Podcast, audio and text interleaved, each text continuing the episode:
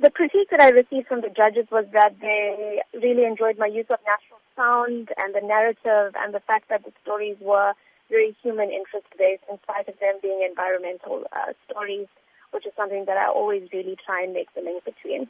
We know that being an environmental journalist is difficult, like being in the bushes, that's where you currently are. What are some of the challenges that you experience? Being an environmental journalist is actually one of the biggest blessings of my life, to be honest. Um, being in the bush is something, or being out, you know, uh, in the deep rural areas telling environmental stories is something that I live and wait to do because it's so serene, it's so peaceful, and on a personal level, you feel very calm and very, you know, at one with nature. It may sound like a cliche, but it allows you to get away from the rat race that is city life, and you know that is um, what I call perhaps normal everyday stories. Some of the challenges that you face is that environmental journalism is often not viewed as hardcore mainstream news.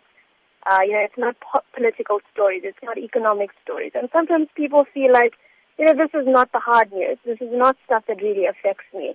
And that's the difficulty as a journalist is trying to make that connection so people see that actually 9.9 out of 10 things that happen in the environment will directly or indirectly affect you at some point in your life. Why is it important for community to understand environmental news? A perfect example would be the drought that's been ongoing for over a year in the province.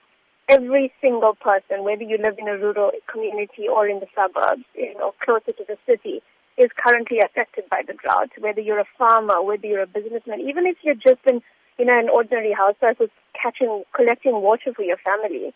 Uh, environmental stories affect everybody. You know, climate change. We've recently been very exposed to climate change, change in rainfall patterns.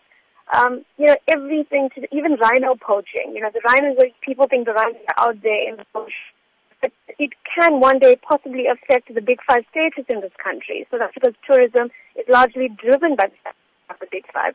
And if we had to lose the rhino, then we really would not have that tourism status anymore. So, you know, everything in the environment affects us. And I always like to say that, you know, we as mankind, we think we're way more powerful with our weapons and our great abilities. But at the end of the day, if you look at a tsunami that happens or a typhoon that happens anywhere in the world, the environment and the nature will always be more powerful than us. And it's only if we treat her with, with respect, we will continue to thrive as a human race.